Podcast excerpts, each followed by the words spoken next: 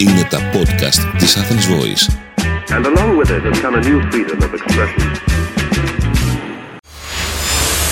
Ζήσε με αγάπη με την Ξένια Κουρτογλου, προσωποκεντρικής σύμβουλος ψυχικής υγείας, life and business coach, συγγραφέας. Η αιτία για τις περισσότερες άνισες σχέσεις, σχέσεις όπου υπάρχει ένα θύμα και ένας θήτης, σχέσεις που τις κυβερνάει ο φόβος, οι απειλές, οι προσβολές και η απαξίωση, έχουν στη ρίζα τους τη χαμηλή αυτοεκτίμηση. Και από τη μεριά του θήτη και από τη μεριά του θύματος. Και ας πιστεύουμε κάποιες φορές το αντίθετο. Ο άνθρωπος που υποτιμάει και προσβάλλει το σύντροφό του, το συνεργάτη του ή και το παιδί του ακόμα, πρώτα απ' όλους υποτιμάει τον εαυτό του. Θυμωμένος και οργισμένος προσπαθεί να δείξει κάτι καλύτερο από αυτό που είναι και ξεσπάει στους αδύναμους κρίκους, εκεί που αισθάνεται ότι έχει εξουσία. Από την άλλη μεριά το θύμα έχει επίσης χαμηλή αυτοεκτίμηση, πιστεύει τα χειρότερα για τον εαυτό του και γι' αυτό δέχεται και υπομένει την υποτίμηση. Θα μοιραστώ σήμερα κάποιους τρόπους που μπορείτε καθημερινά να χτίζετε την αυτοεκτίμησή σας, έτσι ώστε να βάζετε όρια και να μην δέχεστε από κανένα να σας υποτιμά, να σας μειώνει και να σας προσβάλλει.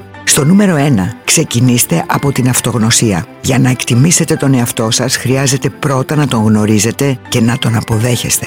Κάθε μέρα αφιερώστε λίγο χρόνο στον εαυτό σας για να τον καταλάβετε. Να συνειδητοποιήσετε τα χαρακτηριστικά σας, τα θέλω σας, τις δυνατότητές σας, τις εμπειρίες σας και τις πληγές σας και να τις αποδεχτείτε με αγάπη. Στο νούμερο 2, φτιάξτε μια λίστα αυτοεκτίμησης. Πάρτε χαρτί και μολύβι και καταγράψτε όλα σας τα προσόντα, χαρίσματα, ταλέντα, νίκες, επιτυχίες, κορυφαίες εμπειρίες από τότε που ήσασταν παιδί μέχρι σήμερα. Βγάλατε την πρώτη δημοτικού. Επιτυχία. Μην το υποτιμάτε με την ηλικία και την εμπειρία που έχετε σήμερα. Δείτε το με τα μάτια ενός εξάχρονου παιδιού. Εμπλουτίστε τη λίστα σας ρωτώντας κοντινούς σας ανθρώπους που σας αγαπούν και τους εμπιστεύεστε και κάθε μέρα να προσθέτετε ό,τι καινούριο σκεφτείτε ή συμβαίνει. Στο νούμερο 3, βάλτε τη λίστα αυτοεκτίμησης σε εμφανές σημείο. Όταν αυτή τη λίστα τη διαβάζετε ξανά και ξανά, θυμόσαστε όλα όσα θετικά έχετε σαν προσωπικότητα. Και αυτό χρειάζεται για να αντισταθμίσει την έμφυτη τάση που έχουμε όλοι να κολλάμε στα αρνητικά, στις ελλείψεις και στις αποτυχίες, ενώ πολύ λίγο γιορτάζουμε τα καλά και τις επιτυχίες. Να λέτε τακτικά ένα μπράβο στον εαυτό σας, θα σας φτιάχνει το κέφι και μην ξεχνάτε πως όλοι έχουμε ένα μικρό παιδί μέσα μας που διψάει για να ακούσει το σ' αγαπώ και το μπράβο.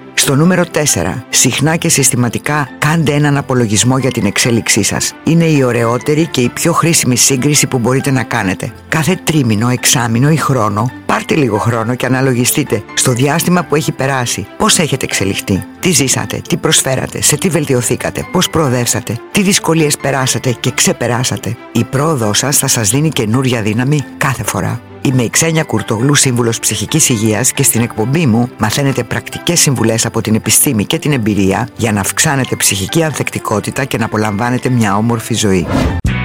Ήταν ένα podcast από την Athens Voice.